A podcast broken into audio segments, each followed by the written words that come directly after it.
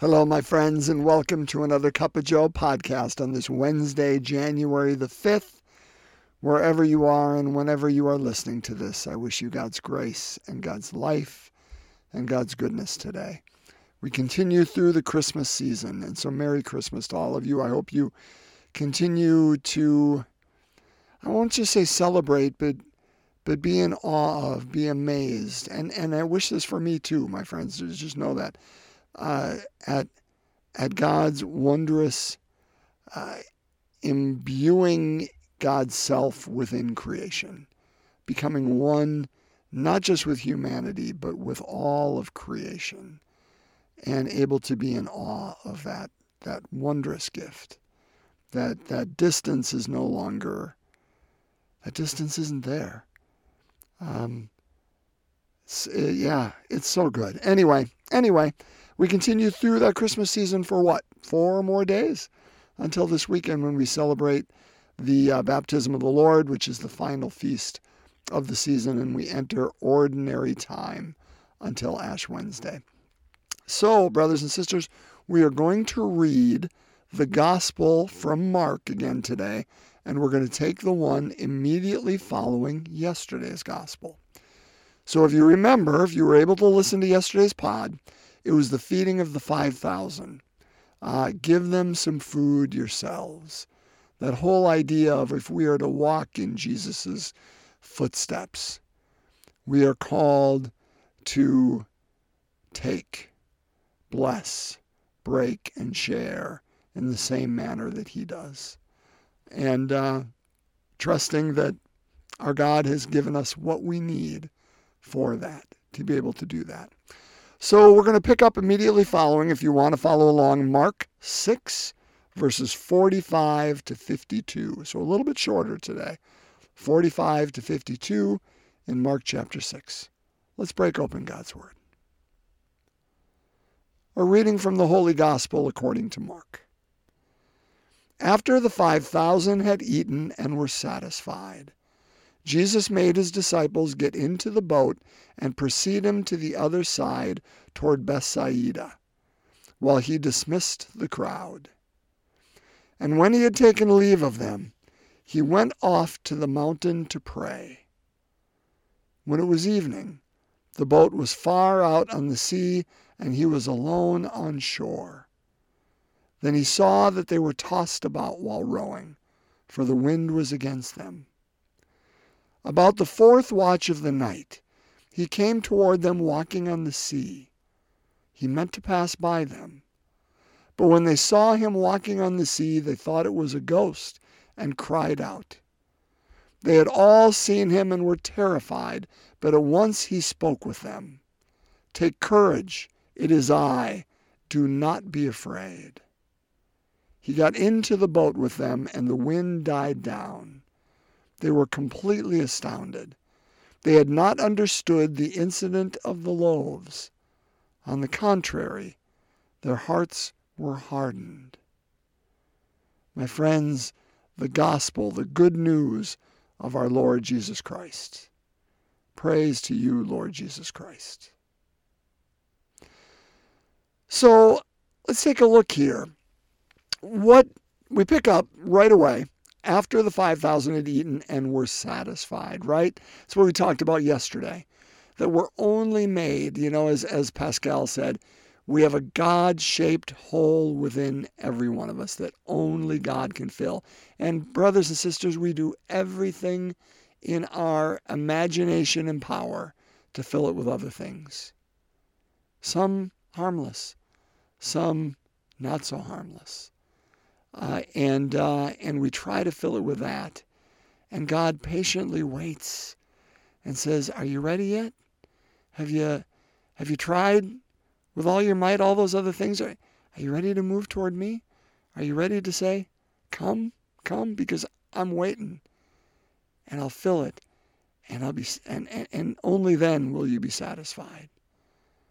So after the 5,000, after the masses had realized who the Christ was and were satisfied. Jesus, and I don't know why he does this. Now, again, there's the, the, the first level, the upper level, the, the outer level, as they say, of the story.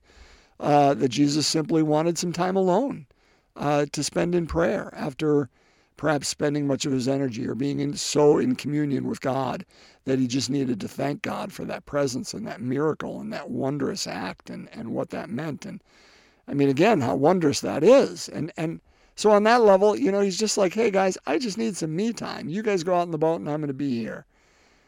But on a deeper level, I'm not sure what it means that he made his disciples get in the boat and precede him toward the other side, Bethsaida, while he dismisses the crowd. Almost like he's testing them and saying, hey, do you think you can do this without me? I mean, yep, I said give them some food yourself. But remember, it was me, meaning Jesus, who blessed, um, who, who received, blessed, broke, and shared, and gave it to them to do it. So we can't do anything apart from him. And it's almost like they're testing him. He's testing them to say, go out and see what you can do on, their, on your own. And as we see, brothers and sisters, they don't do well. They don't do well. Because about the fourth watch of the, the night, now that's about three in the morning, um, it, it says Jesus looked and saw that the disciples were being tossed about while rowing. Why? Because the wind was against them. Boy, isn't that the truth? We get that, don't we? When we feel like we're doing something on our own and we're wondering, is this of me? Is this of you, God? Um, or, or we don't even ask that question and we just kind of venture out on our own and things don't feel like they're just falling into place or we're going against the flow. That's that's what that's what's happening here. They're out there and the wind is against them. On their own, they're not able to make it. No, again, there's first level, outer level stuff there, and there's inner level stuff there going on. In the story, they just, you know what? They, they came up upon a storm and they were having trouble rowing. But on a deeper level, my friends, there's nothing we can do. No, no amount of our good intentions and good actions and cleverness and intelligence and discipline and hard work and creativity, none of all that can accomplish the work of God if God is not a part of it. We'll be bucking the wind at every turn. But the minute, the minute we invite him into that boat, what happens? So they uh, they see him walking on the sea. Now I have no idea what this line means that he meant to pass by them. I mean, my heavens, that just doesn't make a lick of sense to me. Because, you know, here he is on the shore before that. He sees that they're being tossed about because the wind was against them. And so he comes to walking toward them I mean, why is he just like, hey, hey, guys, see, look what I can do. Like, I'm going to get there before you do. You know, I mean, that doesn't make any sense. Taunting them almost like, hey, I'm going to, I'm to race you. I'm, I'm passing by you. I don't get that line at all. If you get it, I look forward to that understanding. I, I really would love that because that one eludes me. But when they saw him, and so maybe that's it. Maybe that's it. And and and I'm not trying to be coy here. That this just came to me. Maybe again it's part of the test. They're out there trying to do it on their own and he's like, "You done yet? I'm to come into view, but you got to invite me. I'm not going to get into that boat without an invitation." But you know what? The minute you invite me, I'm there. I don't know if that's the, re- the, the reason the gospel writer wrote it like that or not, but I like that. I like that. He meant to pass by them, but when they saw him walking on the sea, first of all, they were filled with fear, terrified. But at once he spoke to them and said, Hey, you guys, it's me. And then he said, of course, the, the most used line, the most used phrase in all of Scripture do not be afraid. Why? Because we're afraid all the time. And he got into the boat with them, and the wind died down. When, when Christ is with us, brothers and sisters, we're not going against the wind. The wind either dies down or it's behind us. No, that doesn't. Okay, I don't. I don't mean to uh, imply that when Christ is with us, we walk between the raindrops and there's no suffering. We know that we know that that's not how it is. But I'm just saying, if our God invites us into a task, He's going to give us the the means to accomplish it. But if God doesn't invite us into the task, and instead it's you and I out there attempting to do it on our own, we're going to be going against the wind. But we have to invite him in to make sure that he's a part of it. I guess the last piece that I want to focus on here um, is is simply this. The, the disciples were in the midst of this storm and they see a ghost and they're terrified. Uh, it said that they uh, cried out. Uh, they had all seen him and were terrified. Brothers and sisters, when you and I are in the midst of a storm, our eyes, I suspect, again, i I know me, and, and I, I suspect it's you too, but I don't know that. I know for me, my eyes can easily be taken up on the size of the waves and all the reasons I'm not going to make it or how they're going to come crashing down upon me and uh, and things are going to go from bad to worse or all my worst nightmares all my my my visions in my head that are not great that are cataclysmic are going to come to fruition and I can be filled with fear and I can make decisions out of fear I can make decisions out of security or decisions out of self interest in order to make sure my boat gets to the other side there. And I hope yours does too, but, but right now I got to make sure mine does. And so I'm not making decisions based on love of community or based on love of others or even based on love of God. I'm making decisions out of my own need for survival or my own need to get out of this storm. Are you similar to me on that? I think that's a human thing. But Jesus says to us, there's, there's a reason, right? There's a reason the most used phrase in all of Scripture is do not be afraid. I was reading a um, daily devotional to one of uh, my the patients to whom I serve today.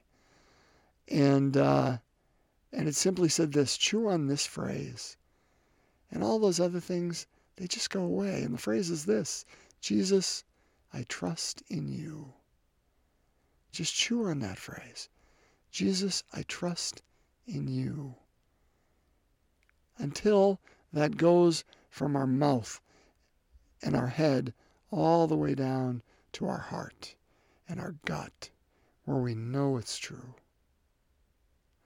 I want to finish today, uh, at least the reading portion, uh, with uh, again going back to First John. So the first reading today is is going to follow up immediately where we were yesterday. Remember, yesterday we did First John four, seven, and eight.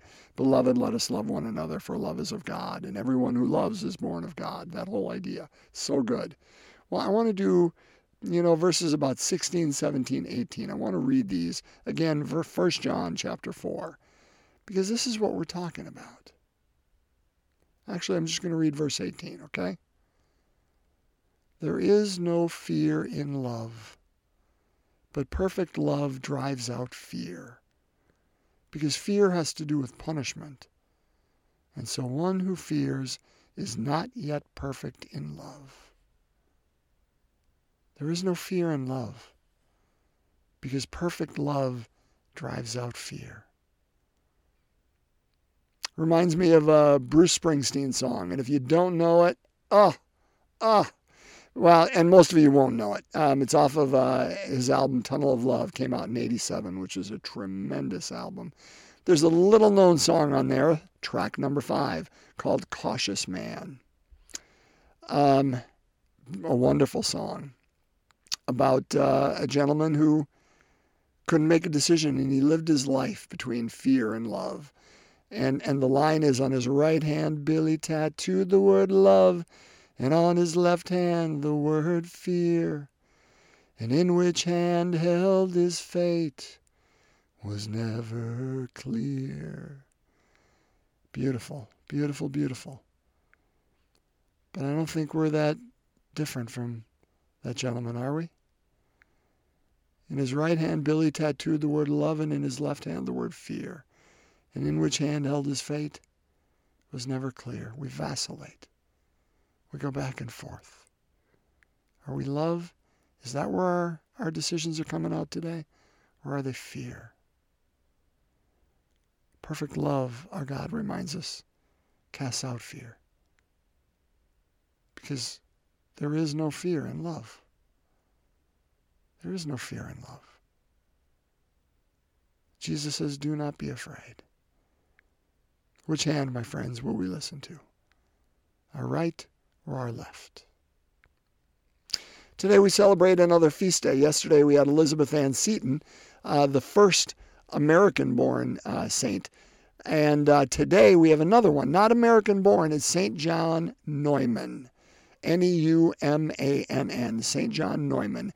Here's all I'm going to say about John. Died about the age of 48, 49. And uh, born in the Czech Republic, or wasn't the Czech Republic at the time, but in that area.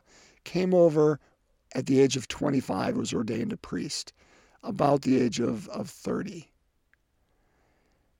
And effectively, what he did was when he was Bishop of Philadelphia, or Archbishop probably, he started the first Catholic school system. Now, remember, Elizabeth Ann Seton started the first Catholic school in, um, I believe it was Maryland.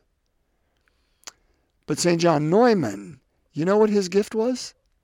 Being organized. That was his gift. He was able to be organized and to organize those things around him to make, well, I mean, in a sense, doesn't that level mountains and raise valleys to make it easier for the, the Spirit of God to come? And so he created, through his organization, a uh, diocesan parochial school system. And he invited communities of sisters and brothers to come in and teach at those schools. It was the first of its kind in the country. And he hadn't been dead for three years and he was beatified. But it took another hundred until he was canonized. Brothers and sisters, if God can use John Neumann's organization and bring him to sainthood, well, not him, whether that's, you know, can, can do sanctified, saintly things through it, can make the kingdom come quicker, can level mountains and raise valleys through a simple gift like organization can He not use whatever simple gifts you and I have? All we need to do is trust that our God gave them to us for mission and purpose. And we just have to say yes and hold on. Let's pray. We continue through these sorrowful mysteries today, my friends. And uh, we are on the third. So let us begin in the name of the Father, Son, and Holy Spirit. Amen. The third sorrowful mystery the crowning of thorns. Our Father who art in heaven, hallowed be thy name. Thy kingdom come, thy will be done, on earth as it is in heaven. Give us this day our daily bread, and forgive us our trespasses, as we forgive those who trespass against us. And lead us not into temptation, but deliver us from evil. Hail Mary, full of grace, the Lord is with thee. Blessed art thou among women. Blessed is the fruit of thy womb, Jesus. Holy Mary, Mother of God, pray for us sinners, now and at the hour of our death. Amen. Hail Mary, full of grace, the Lord is with thee. Blessed art thou among women. Blessed is the fruit of thy womb, Jesus. Holy Mary, Mother of God, pray for us sinners, now and at the hour of our death. Amen.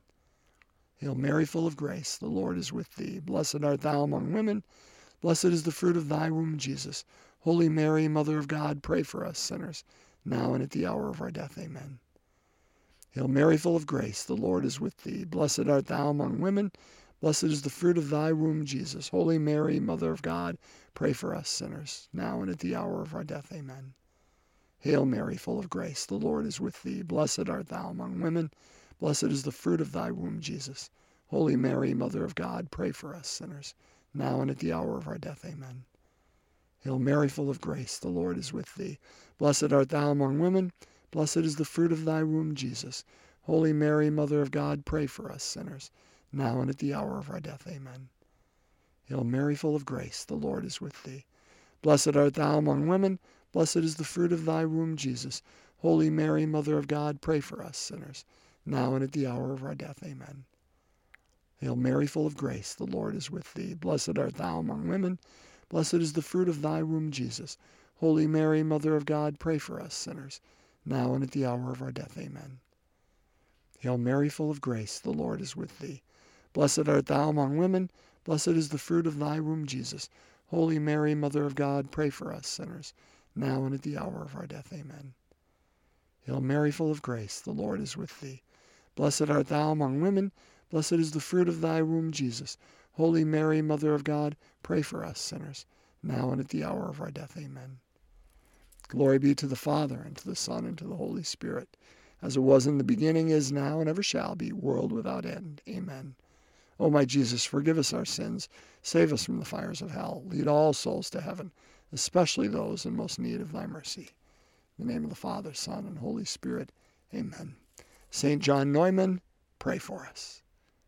My friends, blessings to you on this Wednesday. Be well, and God's peace be with you.